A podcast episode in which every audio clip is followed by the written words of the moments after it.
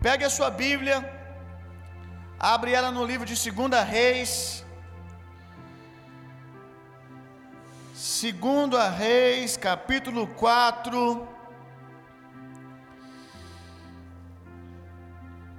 Foi um tempo tão gostoso lá em Porto Velho, meu irmão.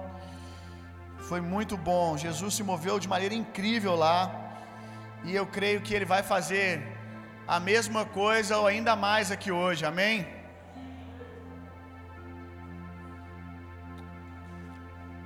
Vai dar tudo certo. Botaram até um energético aqui para mim. Já abriu aí, 2 Reis, capítulo 4, verso 1 em diante. Senhor, essa é a Sua palavra, nós amamos a Sua palavra, e nós cremos que a palavra que o Senhor separou para nós essa noite, o pão que o Senhor separou para nós essa noite, Ele vai nos alimentar, Ele vai nos fortalecer, para que nós venhamos andar todas as milhas que o Senhor predestinou para nós para os próximos dias, que o Senhor separou para nós no seu livro. Eu tenho certeza que o pão da tua palavra vai nos alimentar, vai nos curar hoje, vai nos transformar, e a nossa vida nunca mais vai ser a mesma depois de hoje, em nome de Jesus.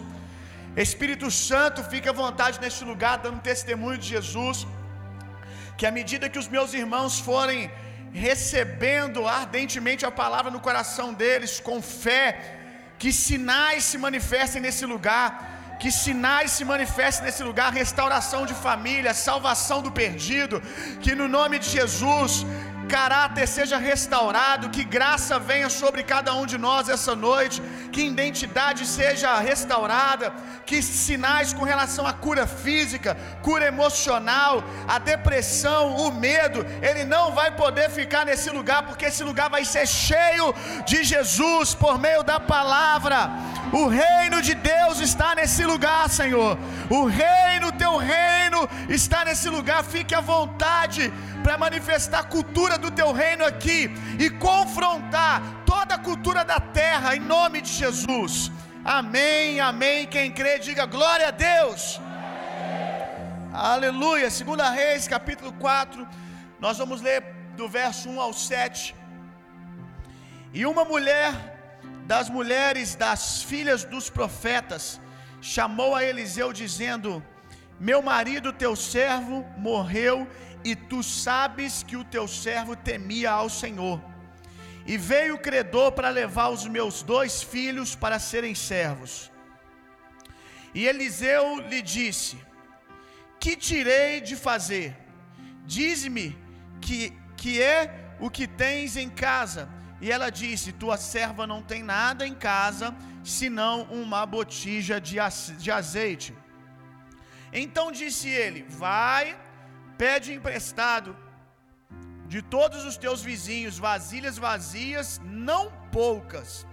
Então entra, fecha a porta sobre ti e sobre teus filhos, e deita o azeite em todas aquelas vasilhas, e põe à parte o que estiver, o que estiver cheia. Partiu, pois, Partiu, pois, dele, fechou a porta sobre si e sobre os seus filhos, e eles lhes traziam as vasilhas, e ela as enchia. E sucedeu que, cheias que foram as vasilhas, disse a seu filho: Traze-me ainda uma vasilha. Porém, ele lhe disse: Não há mais vasilha alguma. Então o azeite parou. Então veio ela e o fez saber ao homem de Deus, e disse ele: Vai, vende o azeite e paga a tua dívida, e tu e teus servos, tu, tu e teus filhos, desculpa, tu e teus filhos, vive do resto. Esse texto é um texto muito conhecido, com certeza você já foi ministrado pelo Senhor em algum momento nesse texto aqui, mas eu tenho certeza que por causa da graça de Deus, você vai aprender alguma coisa nova hoje que vai mudar a sua vida, amém? A gente vai meditar versículo por versículo, ok?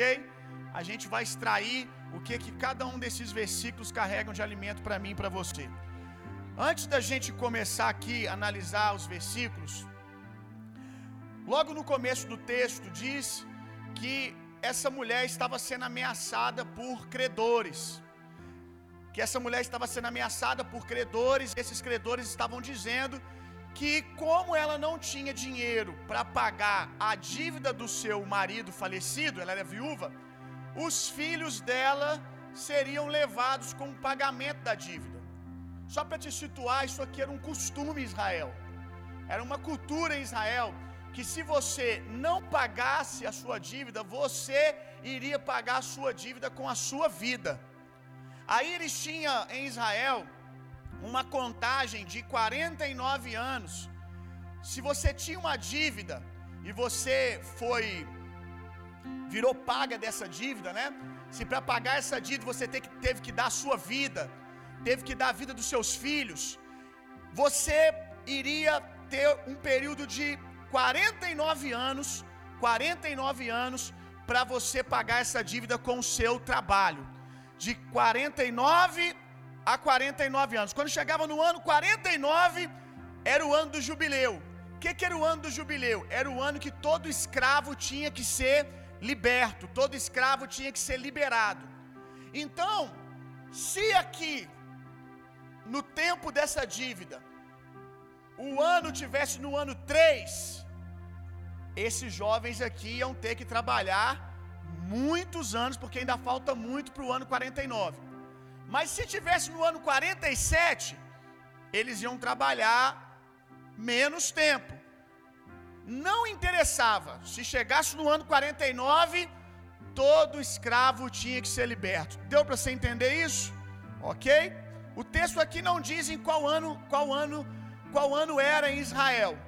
Mas se ela não pagasse a dívida, os filhos delas, uma vez que ela não tem, os filhos dela, uma vez que ela não tem marido, os filhos dela iriam trabalhar para esses credores. Então vamos lá, lê o versículo 1 agora. Pega a sua Bíblia. Vamos extrair aqui da palavra de Deus. E uma mulher das mulheres dos filhos dos profetas clamou a Eliseu dizendo: Meu marido, teu servo, morreu, e tu sabes que o teu servo temia ao Senhor, e veio o credor, veio o credor para levar os meus dois filhos. A primeira coisa que eu quero destacar aqui é a reação dessa mulher diante do dia mal, de uma má notícia. A má notícia bateu na porta dela, os credores foram até lá e disseram para ela: Olha, se você não pagar a dívida, os seus filhos vão ser escravos. E eu quero te fazer uma pergunta: qual o tipo de reação que você tem diante do dia mal? Porque notícias ruins batem na porta de todo mundo, olha só na minha. Na sua vida também de vez em quando chegam notícias ruins batendo na sua porta. Exatamente como aconteceu com essa viúva aqui. A notícia ruim bateu na porta dela e ela tem duas escolhas. A primeira escolha, como todos nós temos, era ela entrar para dentro de casa, deitar na cama e chorar, e entrar numa depressão. E aqui os credores ainda não estão dizendo que vão levar agora o filho dela, estão dando uma notícia. E muitos de nós, nós perdemos guerras antes da hora, porque quando a notícia ruim chega, a gente já encara a notícia ruim como uma sentença. Ela poderia ter entrado dentro de casa, se trancado lá e ficado chorando. Mas o que que essa mulher faz? Ela se levanta e vai buscar ao Senhor. Ela vai buscar o Senhor na figura do profeta. A palavra, o nome Eliseu significa Deus salva. Então essa mulher ela toma a atitude de buscar, como diz o salmista, eu olho para os montes, de onde me vem o socorro, o meu socorro vem do Senhor, aquele que criou os céus e a terra. Quando notícia ruim chega, a tendência é a gente olhar para baixo. Porque toda notícia ruim quer pregar para nós que nós somos órfãos. Toda notícia, toda notícia ruim quer dizer para nós que o Senhor nos abandonou. Mas olha o que o salmista diz: No dia mau eu olho para o alto. No dia mau eu me lembro do meu Senhor e do meu Salvador. E essa mulher ela faz a mesma coisa. Ela tá com o credor na porta, ela podia falar assim: "Mas se eu passar lá pelo credor, ele vai me agarrar. Se eu passar lá é muito arriscado". Mas ela ela, ela, ela não se prostra diante do problema, do problema e ela corre para o profeta. Eu vejo a mesma atitude, a mesma atitude no barco, os discípulos, quando eles estão no barco com Jesus, você já conhece essa história? Uma tempestade vem contra o barco dos discípulos e os discípulos eles ficam apavorados. O texto diz que eles ficam apavorados, então era uma senhora tempestade.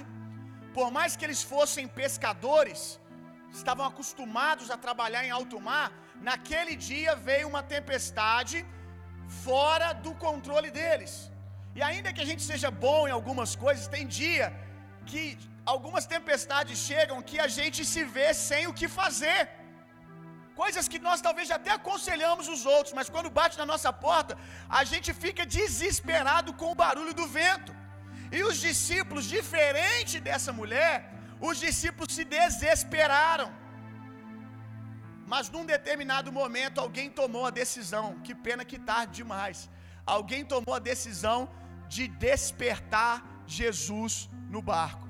E quando eles despertam Jesus, Jesus se levanta e cala a tempestade. Todos vocês aqui são como barquinhos, meu irmão. E todos vocês aqui que nasceram de novo, vocês têm Jesus no barquinho de vocês. Jesus é a palavra de Deus. Quando aqueles homens acordaram a palavra de Deus, a tempestade se aquietou. Nós precisamos aprender no dia mal, acordarmos as promessas de Deus que estão dentro de nós, trazermos a memória, a bondade de Deus, o que Deus já fez em nosso favor. Você não pode deixar as circunstâncias pregarem para você, meu irmão. É você que tem que pregar para as circunstâncias. O verbo, a palavra de Deus está no seu barco. E você vai calar a tempestade quando você ousar chegar lá e despertar a palavra que há em você. Quanta palavra de Deus você já tem? Quantas promessas você já ouviu acerca do Senhor para você? Quantas coisas Deus já disse acerca do seu futuro? O dia de você avivar essas palavras, de você se lembrar dessas palavras, é quando o credor bate na porta. Que você tem que se lembrar que Deus é o Deus que salva. Amém? Glória a Deus. A gente não pode respeitar, meu irmão, as circunstâncias negativas ao nosso redor. O diabo, a Bíblia diz que ele, como leão, ele fica bradando ao nosso redor. Mas o texto é muito claro, não diz que ele é leão, diz que é como leão. Ele quer se comportar, ele quer parecer maior do que ele é. Eu vou falar sobre isso daqui a pouco. Os problemas eles vêm e eles sempre vão tentar parecer maior do que eles são. De uma maneira tal que você se vê, não, eu não tenho como resolver isso. Mas ele só tem barulho e som de leão, mesmo, porque o leão de verdade habita dentro de você. Desperta o leão que há em você, desperta Jesus em você e cala o gatinho que está do lado de fora, meu irmão. Se você aprender a despertar a palavra de Deus, você vai ver que as vozes que te cercam vão se calar rapidinho. Se você despertar a palavra de Deus que há em você, o que você já ouviu acerca do Senhor, as promessas que já foram liberadas, você vai ver que o como leão vai cessar rapidinho e vai se submeter àquilo que está dentro de você. Uma outra coisa sobre essa mulher, que mulher incrível, meu irmão, em muitos aspectos, mas eu quero destacar um aqui.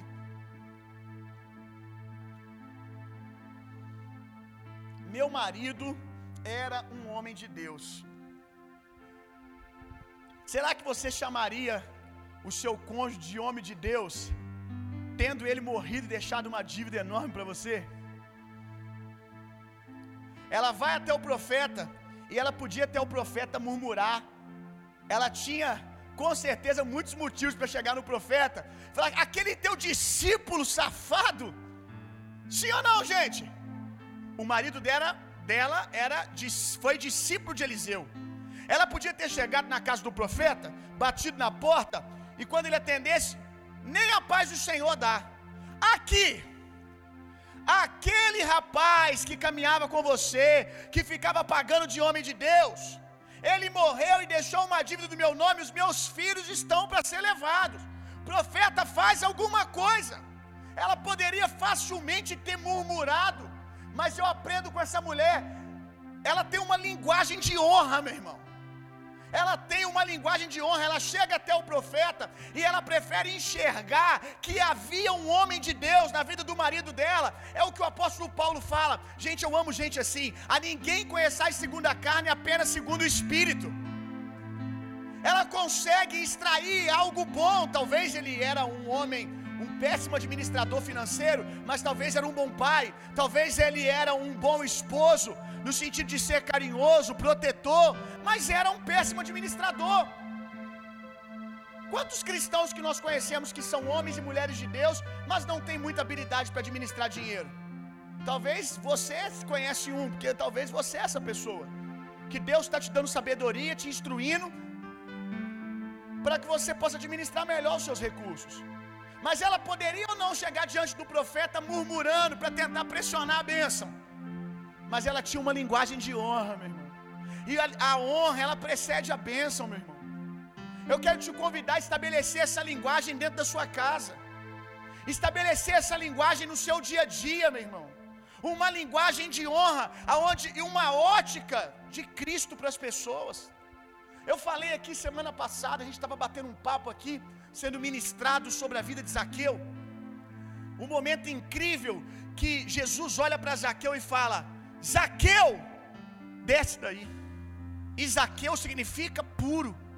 Mas Zaqueu era um publicano. Para os religiosos, ele é o pior dos pecadores, mas Jesus chamou ele de puro. E eu disse para vocês semana passada que às vezes, para a gente despertar a salvação de alguém, para a gente quebrar o encanto do pecado na vida de alguém, a gente só precisa dizer: é um homem de Deus, é uma mulher de Deus. Apesar de, eu vejo ele pela ótica de Cristo. Amém? Glória a Deus. Meu marido serviu ao Senhor. Meu marido era um homem de Deus e meu marido serviu ao Senhor. Cadê os pais aqui? Levanta a mão quem aqui é papai e mamãe. Quantos papais e mamães tem aqui? Glória a Deus. Olha o que, que ela está dizendo. Ela está dizendo assim: O meu marido depositou algo no mundo espiritual. Aprende isso aqui, papai e mamãe. O meu marido depositou algo no mundo espiritual. Ela diz assim: O meu marido serviu o Senhor. Ele morreu, mas aquilo que ele fez ainda fala, porque oferta fala. A vida de renúncia dele pela causa do Senhor ainda fala. E a minha família agora precisa sacar do legado que o meu marido deixou. E eu quero te fazer uma pergunta, você papai e mamãe, os seus filhos vão ter algo para sacar? Os seus filhos vão ter algo para sacar que você tem deixado para eles? Você tem tido uma vida de um homem de uma mulher de Deus, que o seu filho vai poder chegar no quarto de oração dele, dobrar o joelho e dizer assim: Eu invoco Deus do meu pai, eu invoco Deus da minha mãe, porque Deus é um Deus de gerações, meu irmão. Ei, meu irmão, que o seu filho possa se dobrar na beirada da cama e dizer: Eu invoco o Deus de meu pai, porque o meu pai foi fiel ao Senhor, serviu ao Senhor. Que tipo de herança espiritual você está deixando para os seus filhos, meu irmão? O seu filho pode facilmente começar algo sem você, porque muitos aqui são os primeiros que se converteram nas suas casas. E o seu pai não deixou um legado espiritual para você, sua mãe não deixou um legado espiritual para você. Mas meu irmão, se, se você parar para você olhar, para você olhar os grandes avivalistas, até mesmo que estão vivos agora, os grandes homens de Deus que estão impactando o mundo agora, tem uma coisa muito interessante. Se você for olhar para a genealogia deles, eles são o terceiro, o quarto, o quinto homem de Deus de uma família que vem gerando algo. Eu não estou dizendo que você não pode ser um improvável, sabe? E romper com tudo isso e ser uma vivalista, apesar de não ter tido alguém que te antecedeu e deixou um legado para você. Mas com certeza vai ser bem mais fácil para o Tito. Por quê? Porque a, a, eu, eu gosto de uma uma frase que diz que nós somos anões, anões sobre gigantes. Isso fala de legado. A igreja hoje ela é anãos sobre gigantes. E eu quero dar isso ao meu filho. Eu quero que o meu eu, eu, eu tenho orado muito por isso. Eu tenho vivido coisas incríveis em Deus, vou viver muita coisa ainda, mas eu fico assim pensando qual é o tipo de vida, de ambiente, de reino de Deus que o meu filho vai desfrutar já tendo começado numa plataforma assim. Quando nós começamos a implantação dessa igreja, uma das coisas que mais me motivou foi pensar que os filhos de vocês vão poder crescer num ambiente saudável, meu irmão.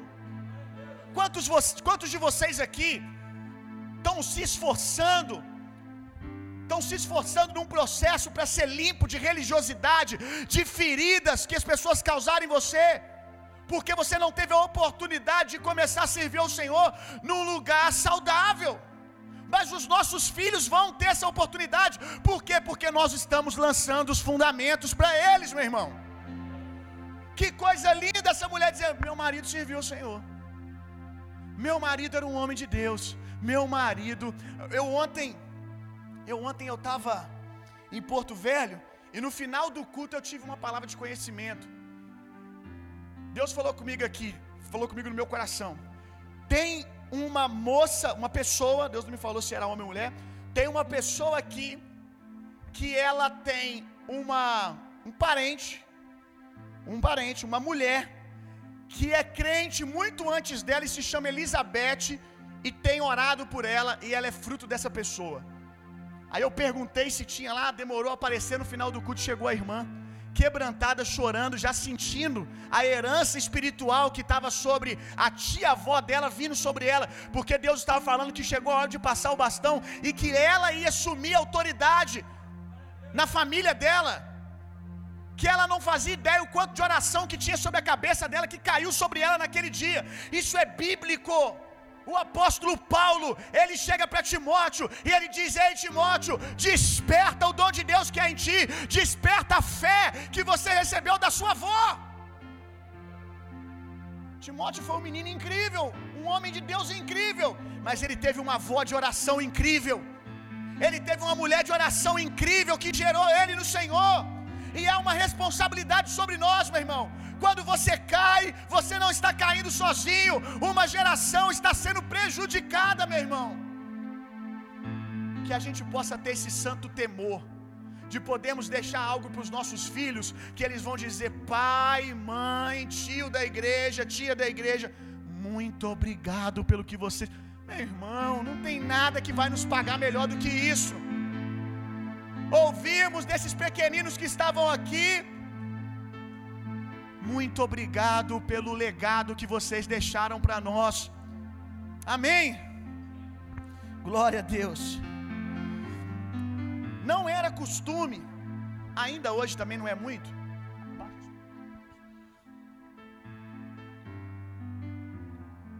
Homem procurar ajuda de mulher.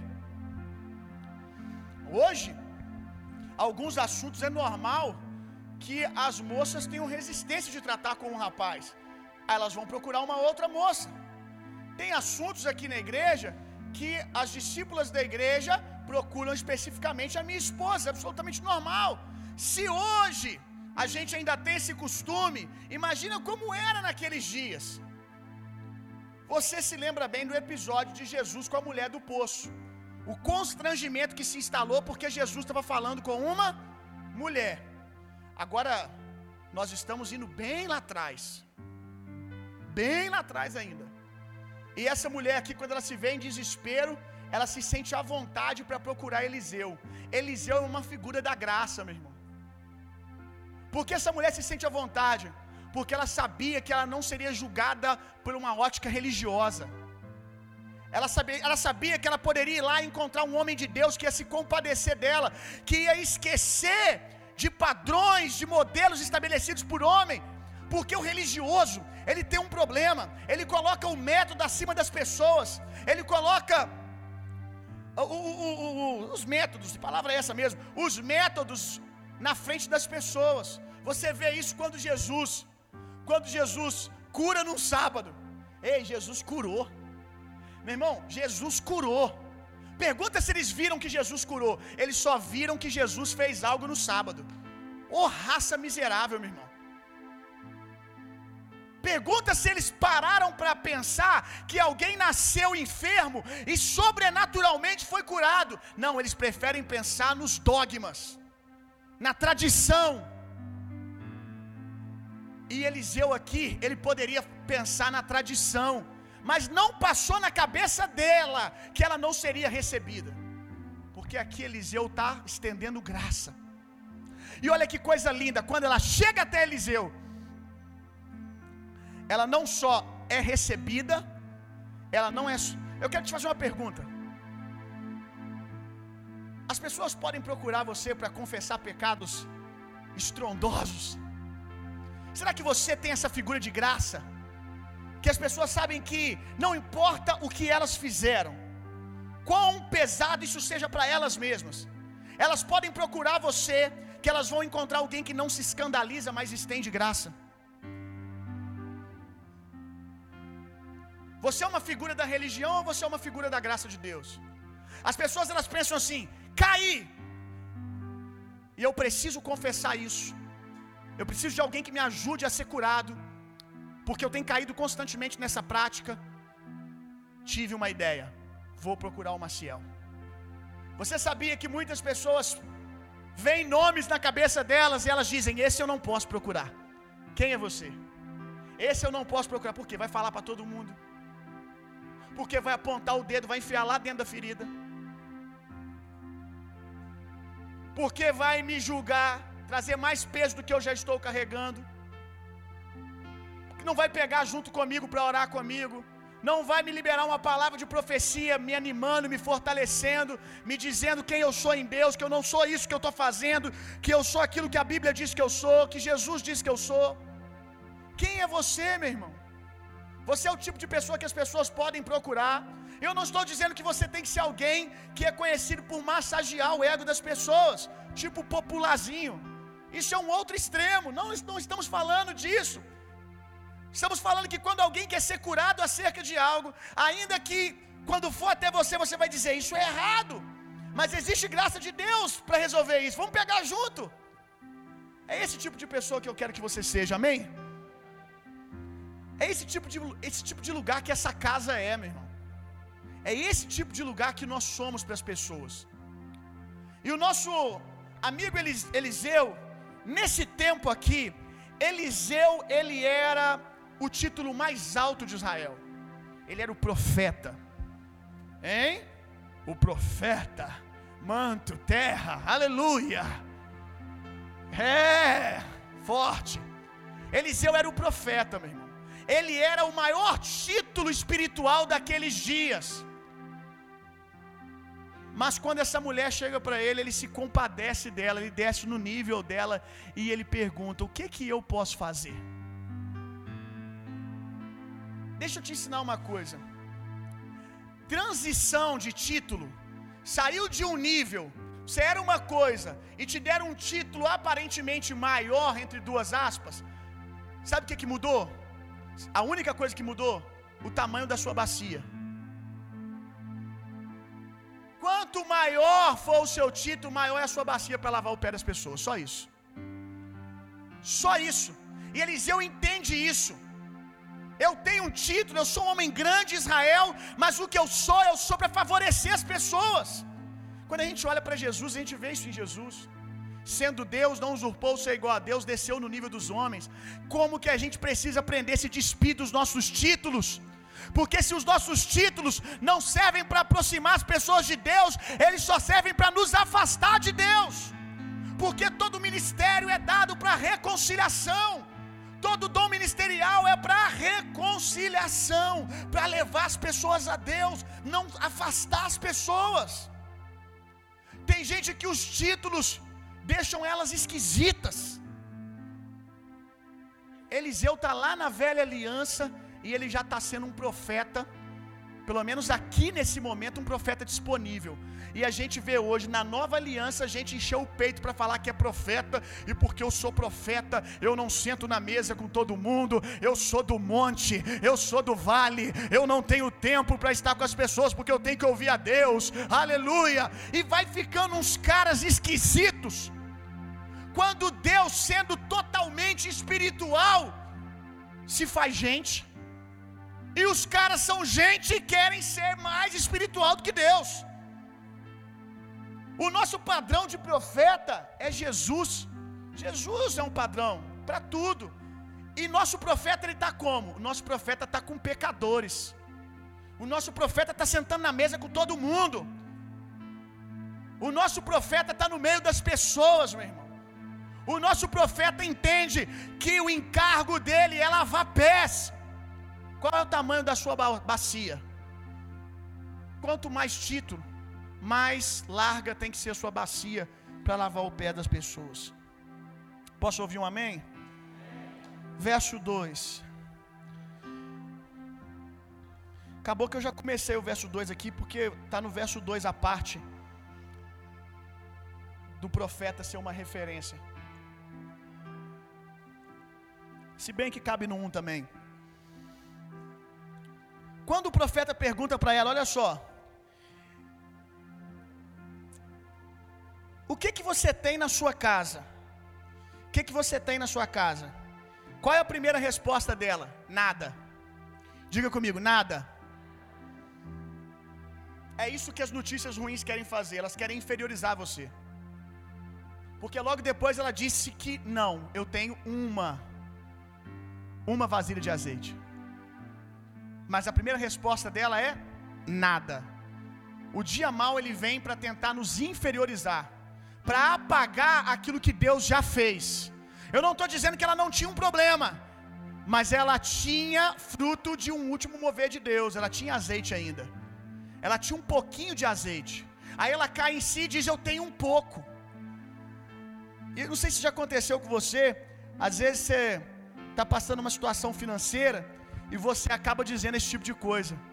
Alguém, ou você mesmo diz para você, se perguntando: o que, que tem na dispensa? Você diz: não tem nada. Quem já fez isso? Levanta a mão. Só, só os corajosos. Eu já fiz isso. Às vezes não fez com a dispensa, mas fez com outras coisas. Tá péssimo. Tenho nada. Deixa eu te ensinar uma coisa. Você não precisa você não precisa tornar as coisas piores do que já são, não é inteligente. Não é inteligente. O dia mal ele quer ofuscar a nossa ótica. A gente tem um problema e a gente tem a tendência de contribuir com o problema, dizendo: Não, eu não tenho nada. Aí agora você começou a ser um profeta do caos. Você, ao invés de usar a sua boca para falar do que Deus já fez, aí você diz: Eu não tenho nada. E aí de fato acaba não tendo mesmo, que a Bíblia diz que a gente come do fruto dos nossos lábios. Já estava ruim que tinha pouca comida, você ainda diz que não tem nada. Então não torne as coisas piores do que elas já são, meu irmão. Se levante para resolver o problema, não para contribuir com ele. Aprende uma coisa, meu irmão.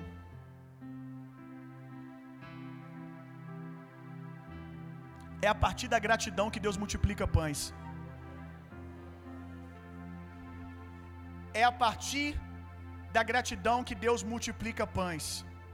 Diga comigo, é a partir da gratidão que Deus multiplica pães. A Bíblia diz que Jesus pegou aqueles cinco pães e dois peixinhos. Ele tinha pouco. Era como essa mulher, só tinha uma vasilha. Só tinha, gente, era uma multidão. Não dava para alimentar aquelas pessoas, assim como esse azeite também não podia alimentar aquela mulher para sempre. Mas o que que Jesus faz? A Bíblia diz que ele pega o cesto, ele ergue tendo dado graças. Ele ergue e diz: Pai, muito obrigado. E quando ele agradece por aquilo que Deus já fez, por menor que tenha sido, porque a Bíblia diz que se você aprende a ser fiel nas pequenas coisas, Deus vai te colocar nas grandes. Quando ele agradece, o pão se multiplica, meu irmão. Quando ele reconhece que há uma porção da graça de Deus sobre ele, diz obrigado, ainda que não é o que ele precisa, ou que ele acha que precisa, ele diz obrigado. Quando ele fala isso, o pão se multiplica. Olha o poder da palavra correta. Ela diz: Eu não tenho nada. Jesus diz: Muito obrigado pelo que eu tenho. ela diz: tenho nada.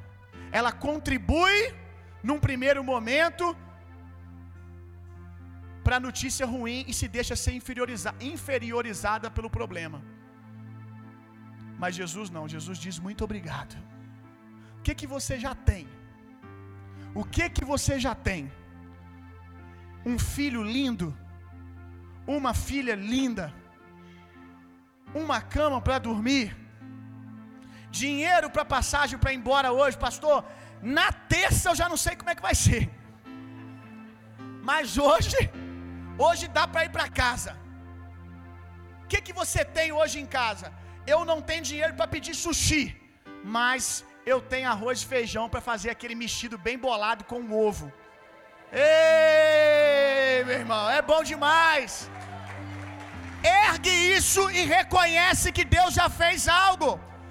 Porque a gratidão vai ser a matéria-prima para o milagre, meu irmão. Amém? Uma botija de azeite, diz ela. Uma, tem uma botija. Azeite na Bíblia fala de presença de Deus. Amém? Azeite na Bíblia fala de mover de Deus. Quando ela fala assim, eu tenho uma botija. Quando ela fala, eu tenho uma botija, está dizendo, um dia Deus fez algo. Eu não estive nessa condição desde o dia que eu nasci. Hoje é um dia ruim, mas o fato dela ter uma botija quer dizer que um dia houve um dia bom. Quantos estão entendendo o que eu estou dizendo?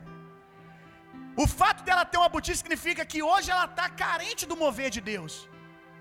Mas ela já experimentou o mover de Deus. Ela já teve um mover de Deus na vida dela e sobrou do último romper, do último avivamento, do último soprar de Deus. Não acabou tudo. Sobrou uma botija. A Bíblia diz algo incrível.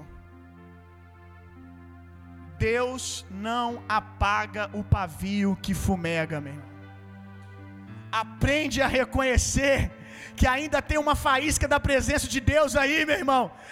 Eu sei, peraí, eu sei que quando as coisas começam a apertar, primeira coisa que o diabo fala, Deus te abandonou. Sim ou não? Você não é um homem de Deus. Você não é uma mulher de Deus.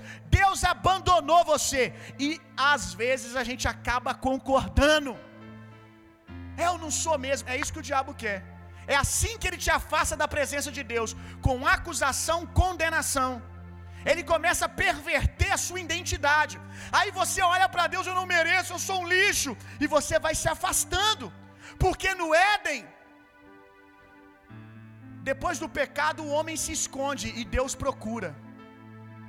Deus está procurando você, meu irmão.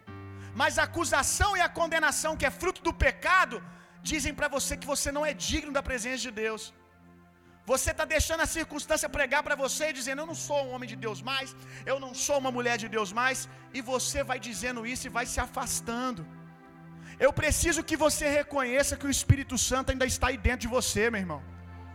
Talvez você não sinta como você sentia dois anos atrás, talvez você não esteja interagindo com a presença de Deus como você já interagiu um dia, mas eu quero que você reconheça que ainda existe uma porção de azeite em você. Sabe por quê? Porque você está aqui.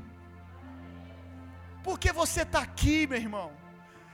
A Bíblia diz que só quem pode convencer o homem do pecado, do juízo e da justiça é o Espírito Santo. Se você veio aqui hoje, é porque existe a voz do Espírito aí no seu coração, meu irmão. E ele não apaga. O religioso às vezes vê alguém que está quase morrendo espiritualmente, ao invés dele vir e começar a abanar para o fogo crescer, ele pisa em cima. É mesmo, você já foi um homem de Deus. Como é que você deixou isso acontecer? Ou então diz: Eu te avisei, eu te falei. Pisa, mas não Jesus. Quando a Bíblia diz que ele não apaga o pavio que fumega, que ao invés dele ir lá e fazer assim, pagou.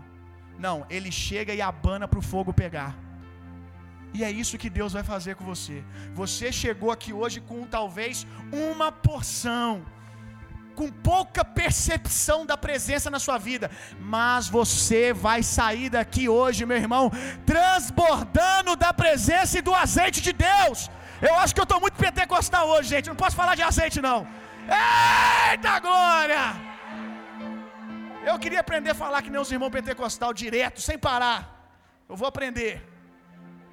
Aleluia! Glória a Deus. Verso 3 e 4. Vamos ler. Então disse ele, o profeta: Vai, pede emprestada de todos os teus vizinhos vasilhas vasilhas, va, desculpa, vasilhas vazias e não poucas. Só um momento aqui. Aqui não é garrafa PET não, tá? Você tem que contextualizar para você entender que ela não está pedindo qualquer coisa não. É artigo de luxo que ela está pedindo. Ela não está pedindo aí, vizinho, tem umas garrafas PET aí, né? Que você fica até feliz que o vizinho pediu. Ah, eu vou acabar com essas porcaria que está aqui em casa juntando lixo. Ainda bem que o vizinho quer. Não, vasilha aqui, ou era de barro, ou era de ouro, ou era de metal, ou era de bronze, mas vasilha era um artigo de luxo. Não é um negócio que você usa e joga fora. É um negócio que você compra e você guarda com carinho a vida inteira, tipo aquela panela de pressão que você ganhou no teu casamento que já não tem nem cabo, mas é a vasilha. Hein? Minha mãe tem umas vasilhas que ela guarda desde o casamento. Ah, porque eu ganhei de fulano. Eu ganhei de ciclano. Fulano já morreu. Já está na 15 geração e ela está guardando. Não é uma garrafa PET que você sai distribuindo por aí. Então, pensa nisso. Verso 4. Então entra e fecha a porta sobre ti e sobre seus filhos, e deita o azeite em todas aquelas vasilhas, e põe-se a por a, a parte o, a que estiver cheia. Comecinho aqui. Vai e pede emprestado aos seus vizinhos. Deixa eu te fazer uma pergunta. Se tu pedir os seus vizinhos, eles emprestam? Que tipo de pessoa que você é? Porque tem gente que já deixou o dia mal tornar ele alguém mal.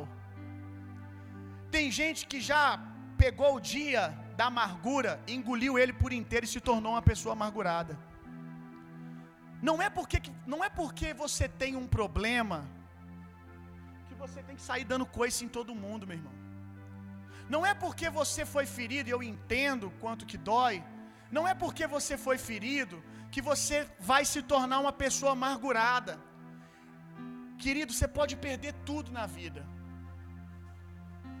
Dinheiro, você pode ser um cara milionário e a sua empresa quebrar e você se vê financeiramente numa situação de falta. Se você ainda tiver conexões e amigos, você é mais rico do que muita gente que tem dinheiro.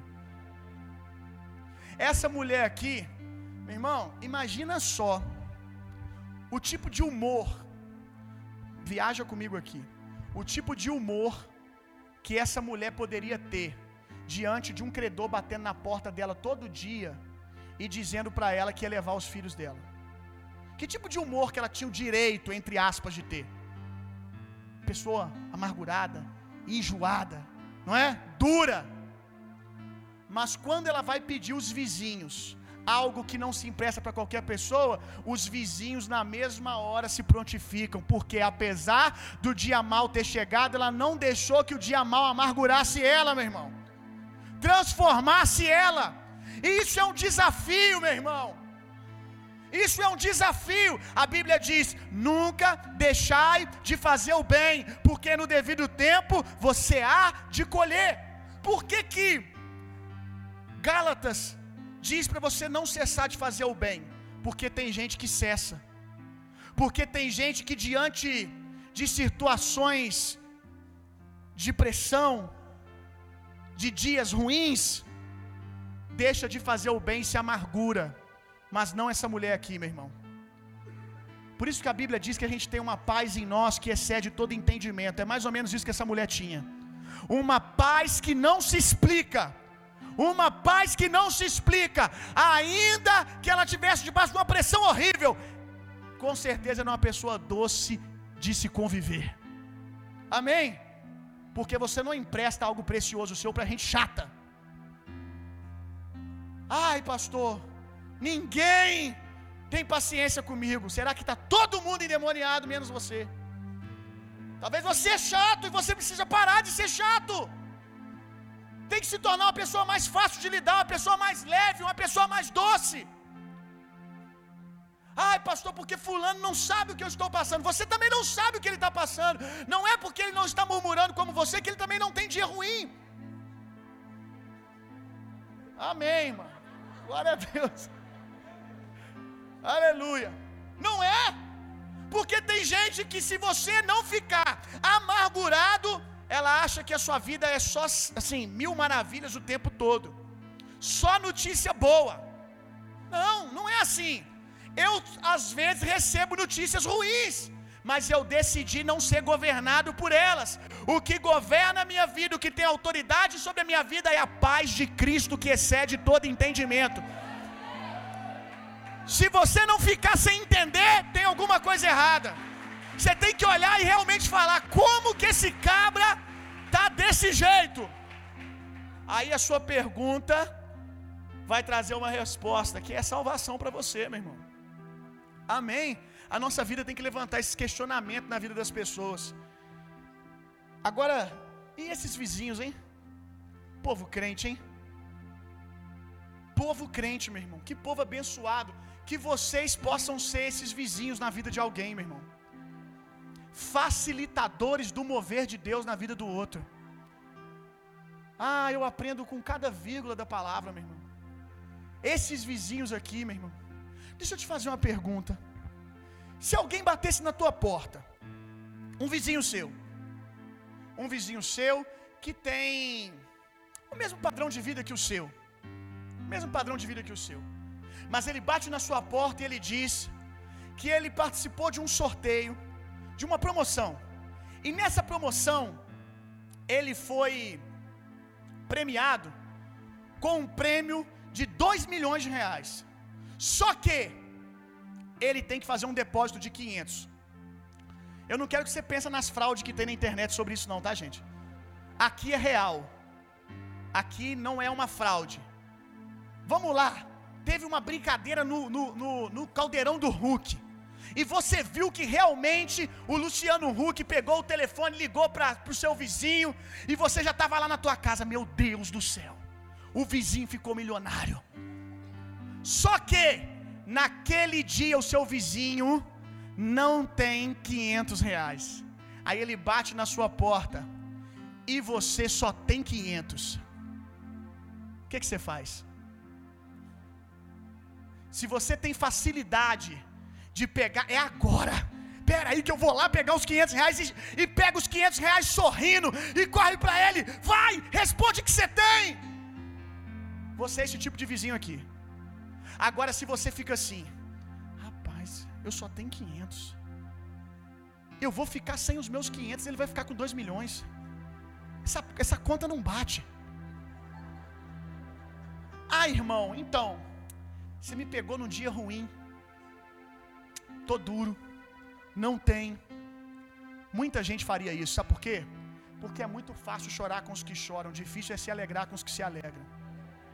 Gente crente é assim, meu irmão. Chorar com os que choram, eu já falei aqui. Vai num velório que você nem conhece quem é o defunto. Fica lá 10 minutos você está chorando.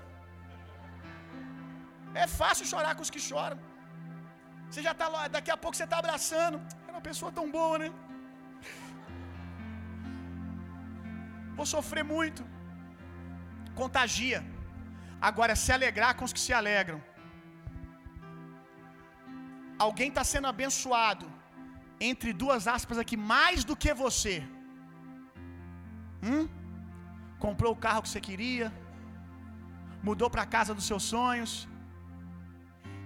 e você está ali podendo ser um facilitador na, de Deus na vida dele por algum motivo, e você não se nega a fazer isso. Por quê? Porque a bênção do Senhor na vida dele não te incomoda, te alegra. Ah, meu irmão, que nós venhamos botar esse coração para fora, amém? Que você possa ser esse tipo de vizinho. Posso ouvir um amém? feche a porta com seus filhos. Feche a porta com seus filhos. Uma hora ela conta com os vizinhos, mas chega uma hora que é sua família. Feche a porta com seus filhos. E olha que o que ela tem para chamar de família é bem menor do que o que as outras pessoas têm. O que que te resta de família, meu irmão? O que que te resta de família? Talvez as circunstâncias, as coisas arrancaram algumas coisas de você até aqui. O que que te resta de família? Junta o que você tem de família, pessoas que te amam, um tio, uma tia, o seu filho. Pastor, o meu marido, a minha esposa me traiu há cinco anos atrás e hoje eu estou com os meus filhos, eu estou com as minhas filhas. É o que eu tenho de família. Você tem duas opções, meu irmão. Perder essa que você tem. Ah, porque eu perdi isso, se tornar uma pessoa amargurada e começar a ferir aqueles que ainda te restam. Ou acreditar que você pode pegar isso que você tem hoje, o que te sobrou de família, e ver o milagre de Deus acontecer com esses que você tem. Saber que Deus, do nada, Deus cria. Deus precisa de nada para fazer tudo, meu irmão. E você tem um filho, uma filha, você tem talvez um esposo, mas aí, pastor, eu não consegui ter filhos ainda, já recebe aí em nome de Jesus. Aqui nessa igreja, se você entrar aqui com problema para engravidar, você pode ter certeza, você sentou nessa cadeira, você já pode estar grávida de gêmeos e nem sabe. Recebe aí em nome de Jesus. Mas talvez por algum motivo você não teve filhos ainda, e você fica se deixando amargurar por aquilo que você perdeu, e você está adoecendo aquilo que você ainda tem. Quantos entenderam o que eu disse? Aí ele diz: tranca com seus filhos, pega o que te resta, que é a partir disso que você vai ver o milagre. Se fecha dentro de casa. Deixa eu te dizer uma coisa, meu irmão: o milagre que você quer viver talvez está na família que você rejeita. Talvez você passa tempo com todo mundo, mas não passa tempo com seus filhos. Quando é para contar com os vizinhos, você tem amizade dos vizinhos. Mas será que quando for para chamar sua família para o quarto, eles vão? Eles te veem como a mulher de Deus, te veem como um homem de Deus, porque tem muita gente que cai na graça do vizinho, mas não consegue cair na graça dos filhos, porque é muito mais fácil ser crente para o vizinho, que só te vê quando você sai para almoçar e abre a porta, do que ser homem de Deus e mulher de Deus para o seu filho, a sua filha, para sua esposa, o seu esposo, que convive com você o tempo todo. É um negócio difícil. É ou não é? É fácil, meu irmão? Não. É o verdadeiro desafio. É quando nós entramos e tiramos a nossa armadura. Namã, diante dos vizinhos, ele era um guerreiro condecorado. Mas quando ele chegava dentro de casa, tirava a armadura, ele era um leproso. É dentro de casa que as pessoas conhecem as nossas lepras. E são essas pessoas que merecem o nosso valor. Que ainda conhecendo as nossas lepras nos amam. Estendem graça. Eu vejo o jovem que chama todo mundo de mãe. Chama a tia da igreja tudo de mãe. Chama os, me chama de pai espiritual. Mas até hoje não aprendeu a, a tratar o seu pai natural. Vamos lá, meu irmão. Quantos estão entendendo o que eu estou dizendo? Pega a sua família, se tranca dentro de casa que você vai ver o milagre que Deus vai fazer. A plataforma de Deus para mudar o mundo, eu tenho dito, é família, meu irmão. É família. Se tranca dentro de casa com seus filhos, que você vai ver o milagre de Deus, meu irmão. Valoriza a sua casa, meu irmão. Valoriza a sua esposa. Valoriza o seu esposo valorize os seus filhos. O filho de todo mundo é bom. O esposo de todo mundo é bom. A esposa de todo mundo é bom. Começa a valorizar os que você tem com você dentro de casa, meu irmão. Começa a valorizar. Que você vai ver o que, que Deus vai fazer por meio dessa plataforma.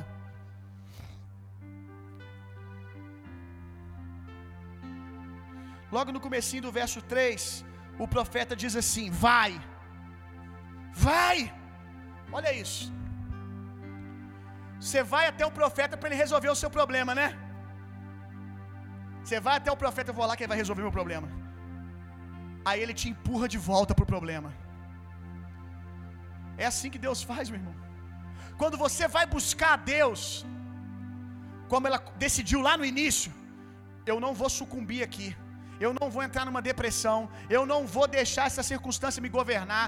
Eu não vou dar autoridade para essa circunstância. Eu vou até o Senhor. Eu vou até Eliseu. Deus salva. Eu vou buscar o Senhor. Aí vai buscar o Senhor. Aí o Senhor diz: Vai. Que coisa linda, meu irmão. Que coisa linda. Quando a gente vai buscar o Senhor, a gente não vai encontrar um Deus que fica, tadinho, oh, coitadinho, tão fraquinho. Não. Você vai buscar o Senhor se sentindo um gato, você sai um leão, meu irmão. Quando você vai buscar o Senhor, você vai descobrir que quando você passa tempo com Deus, quando você decide se trancar dentro do seu quarto, buscar a palavra, orar, buscar o Senhor, você vai ver que Ele vai te apoderar e vai te empurrar de volta para os seus medos, pronto para vencê-los. Deus vai virar para você, vai. Abre essa porta agora e vai. Lembra dos discípulos? Vamos ficar aqui, esse monte, esse negócio está manto. Vamos descer, por quê? Porque tem demônio para ser expulso lá embaixo, tem enfermo para ser curado lá embaixo. Vamos, vamos. Deus vai sempre impulsionar você, Deus vai sempre dizer quem você é nele. E tem muita gente que entrou no secreto e não sai mais. Por quê? Quer que Deus fica lá, oh meu ticute-cute. Se você se vê como um menino, Deus não vai concordar com você. Deus te vê como um homem. Deus te vê como uma mulher. Quando Deus diz, pode ir, que eu sou contigo, Ele está falando sério, meu irmão. Pode ir, que eu sou contigo, Ele está falando sério. Acorda amanhã de manhã, dá um trato na sua empresa. Acorda amanhã de manhã, faz uma coisa diferente para o seu esposo, faz uma coisa diferente para a sua esposa. Pastor, mas eu fui para o quarto orar. E Deus mandou fazer um monte de coisas. Deus já plantou dentro de você, Ele só está dizendo para você crer e se mover, meu irmão. Vai, que a graça de Deus já está sobre você. Toma atitude, meu irmão. Toma atitude, levanta-te e eu falarei contigo. Versos 5 e 6.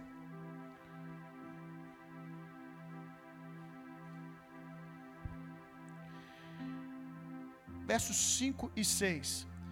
Partiu, pois, dele fechou a porta sobre si. Aqui foi obediente à direção que Deus deu. Se entrou no secreto, Deus falou: Vai, vai. Partiu, pois, dele e fechou a porta sobre si e sobre seus filhos. E ele lhes trazia as vasilhas e ela as enchia. E sucedeu que, cheias que foram as vasilhas, disse a seu filho: Traz-me ainda uma vasilha. Porém, lhe disse: Não há mais vasilha alguma. Então o azeite parou. Quanto tempo durou o jorrar do azeite?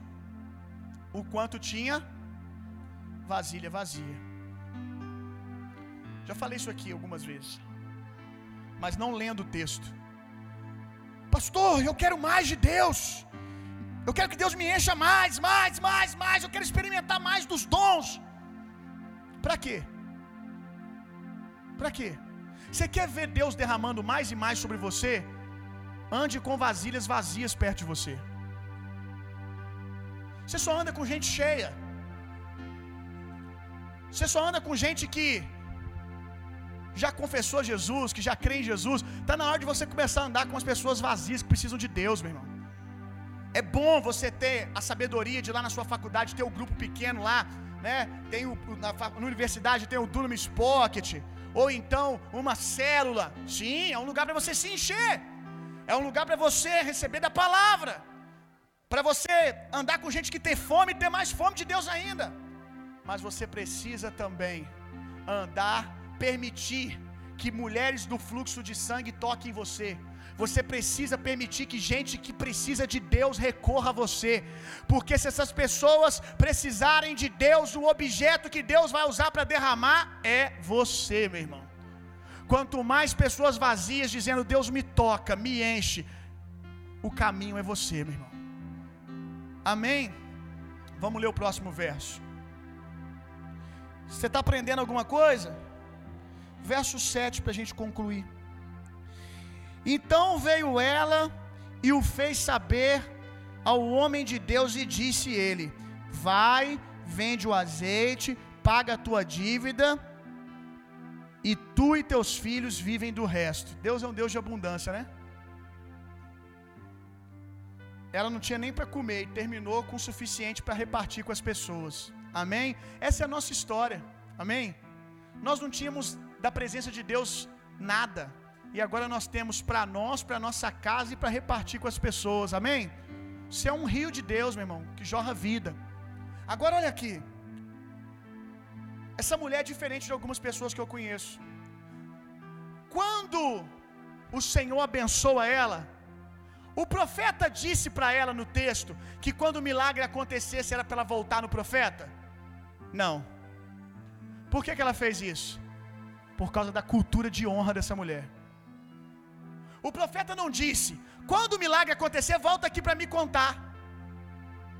O profeta não disse isso para ela. Ela decidiu ir até o profeta num ato de honra e dizer o que Deus fez.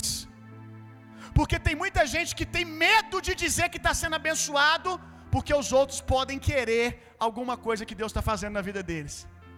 Ah, se as pessoas souberem que eu sou próspero. E você é para quê, meu irmão?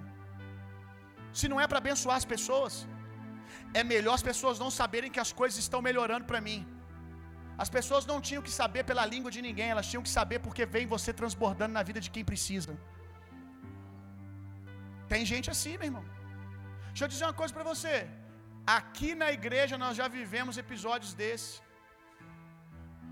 Quando o casamento está destruído, quando está tudo uma bagunça, casamento, filho, finanças, vida espiritual, pastor, é, discipulador, eu amo a sua vida, ora comigo, vamos pegar junto. E o discipulador pega junto, ora junto, chora junto, conversa com os filhos, conversa com a filha, é, faz, faz tudo que possível e impossível para abençoar.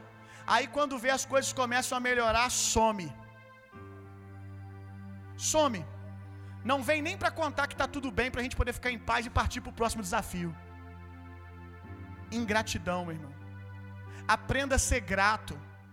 Aprenda a ser grato, meu irmão. Se Deus está fazendo algo na sua vida, honre as pessoas que Deus está usando. Seja o seu discipulador, seja o seu pai, seja a sua mãe, seja um amigo, seja a igreja que você congrega. Tenha uma postura de honra, tenha uma postura de gratidão. Ei, discipulador, Deus está fazendo algo incrível na minha vida. Lembra a direção que você deu? Deu certo. Deus é Deus na sua vida, muito obrigado. Pode ficar em paz, estou bem. Aí esse discipulador aqui pode dar atenção para outra pessoa agora. Quantos estão entendendo o que eu estou dizendo? Será que você é daquele que volta ou daquele que vai, meu irmão? Que você pode ser, possa ser aquele que volta, que volta inclusive ao Senhor. Porque tem muita gente que não some só da igreja, não. Some de Deus. Fornica com as bênçãos, se distrai com o que Deus fez. Antes não tinha nada, é, é, é Jesus dia e noite, noite e dia, de madrugada. Pastor, eu estou com fome de Deus. Três horas da manhã, o miserável me liga para orar por ele. Ora por mim, pastor. Vamos entrar no manto, nós, nós dois, nessa madrugada aqui. Oh, meu Deus, eu já estava no manto aqui, meu filho. Você veio me atrapalhar o meu manto. Quem tem, quem tem ouvidos aí, discernimento de espírito, entendeu. Três horas, eu estou com fome de Deus e a gente vai junto, amém, meu irmão. Vamos orar, vamos pegar junto. Aí passa um tempo, aí Deus começa a abençoar. Feio igual Satanás, filho do anticristo, a cara do menino. Aí a mente começa a renovar, começa a se tornar um cara bacana, que sabe conversar, a vida começa a ser organizada, continua sendo feio. Continua sendo. Talvez ria um pouco mais e a gente acaba engolindo. Mas continua sendo feio. E aí, arruma uma namorada. Opa. Compra uma bicicleta. Tô nem falando do carro, não. Bicicleta. Tem, tem gente que precisa só de uma bicicleta para se sobebecer. Um patinete já tá. Eita. Beijinho no ombro, ó, meu patinete novo. Tem gente que não precisa de muito, né? Aí compra uma bicicleta, tem uma menininha lá, menina coitada, cega, feio. A oração ali, Deus abriu os olhos dele, cegou o olho dela, cegou os olhos dela e deu certo. Aí as coisas começam a funcionar, aí some da igreja, some dos compromissos, some da vida do discipulador, some das, vida, das pessoas que investiu que acreditou, e some até do Senhor, meu irmão. Aí quando a bicicleta fica sem freio e quebra a roda lá, aí volta com a bicicletinha nas costas. Então, Jesus. E no dia eu caí com a menina na garupa, ela não quer nada comigo também. O dia mal chegou. Perdi a bicicleta, perdi a namorada. Eu não tenho dinheiro para pagar a bicicleta, aí eu volto para Jesus. E ele não vai ter problema em te receber não, meu irmão. Amém? Mas você precisa ter a sua mente renovada, porque a linguagem do reino de Deus é honra, meu irmão.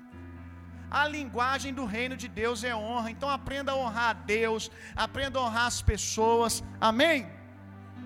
Para a gente finalizar, abra sua Bíblia comigo lá em Lucas, capítulo 4. Pode se colocar de pé no seu lugar.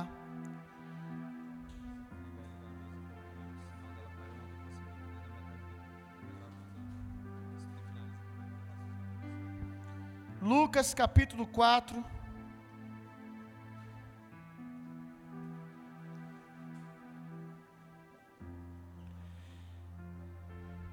Verso 16 em diante. Vocês lembram que quando nós começamos a mensagem, nós começamos a falar do ano do jubileu, amém?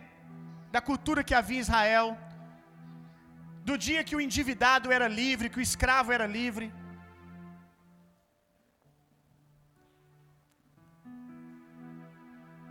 Esses meninos aqui, os dois meninos da viúva, se eles fossem levados, ia demorar muitos anos para eles serem livres de novo. Eles tinham que esperar uma data e um dia marcado, que era o dia do jubileu, o ano do jubileu, o ano do jubileu. As trombetas iam soar em Israel e ele ia poder ser livre e voltar para sua família, voltar para sua vida. Não adianta chorar, não adianta espernear. Se foi levado pelo credor, só no ano do jubileu para deixar de ser escravo. Pode espernear, pode chorar que você virou escravo. Mas para esses meninos aqui, para esses meninos aqui, o ano do jubileu para eles chegou antes. Chegou no dia que a mãe dela recorreu, que a mãe dele recorreu ao Senhor. Foi o ano do jubileu para eles. Porque no ano do jubileu, não era só você que era liberado para voltar, para voltar para sua família.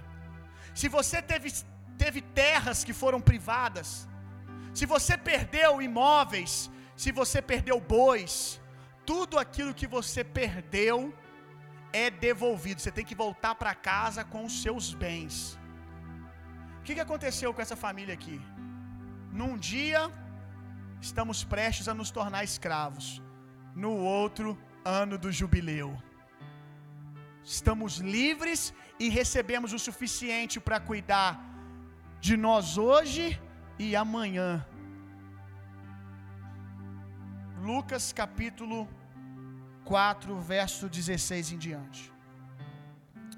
E chegando a Nazaré, onde fora criado, entrou num dia de sábado, segundo o seu costume, na sinagoga e levantou-se para ler.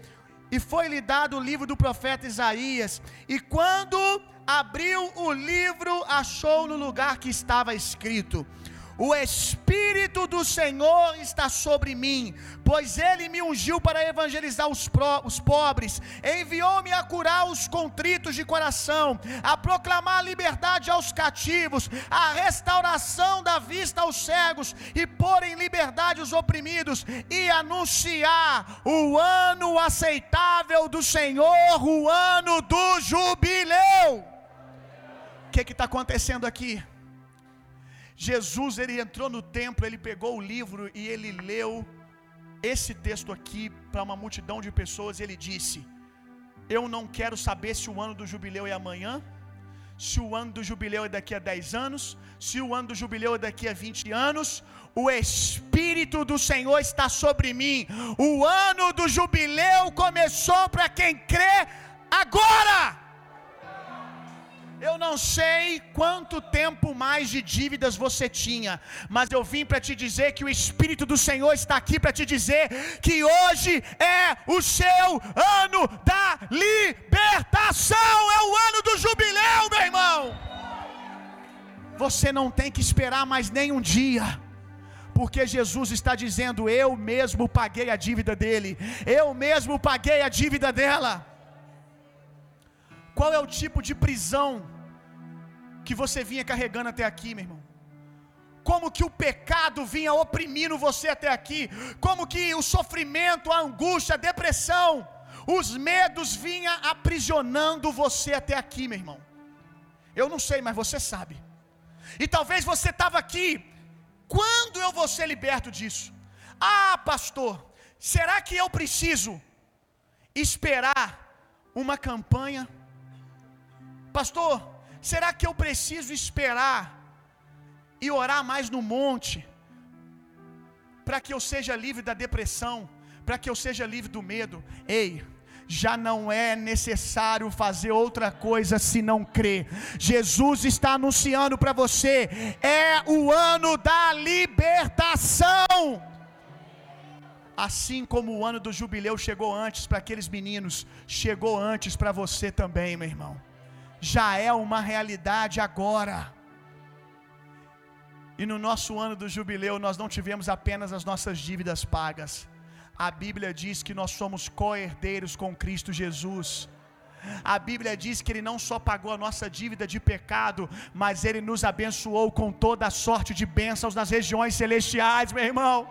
Lembra o que o profeta disse? Volta, vende, porque você vai ter o necessário para hoje, para pagar a sua dívida e para viver até o resto da sua vida.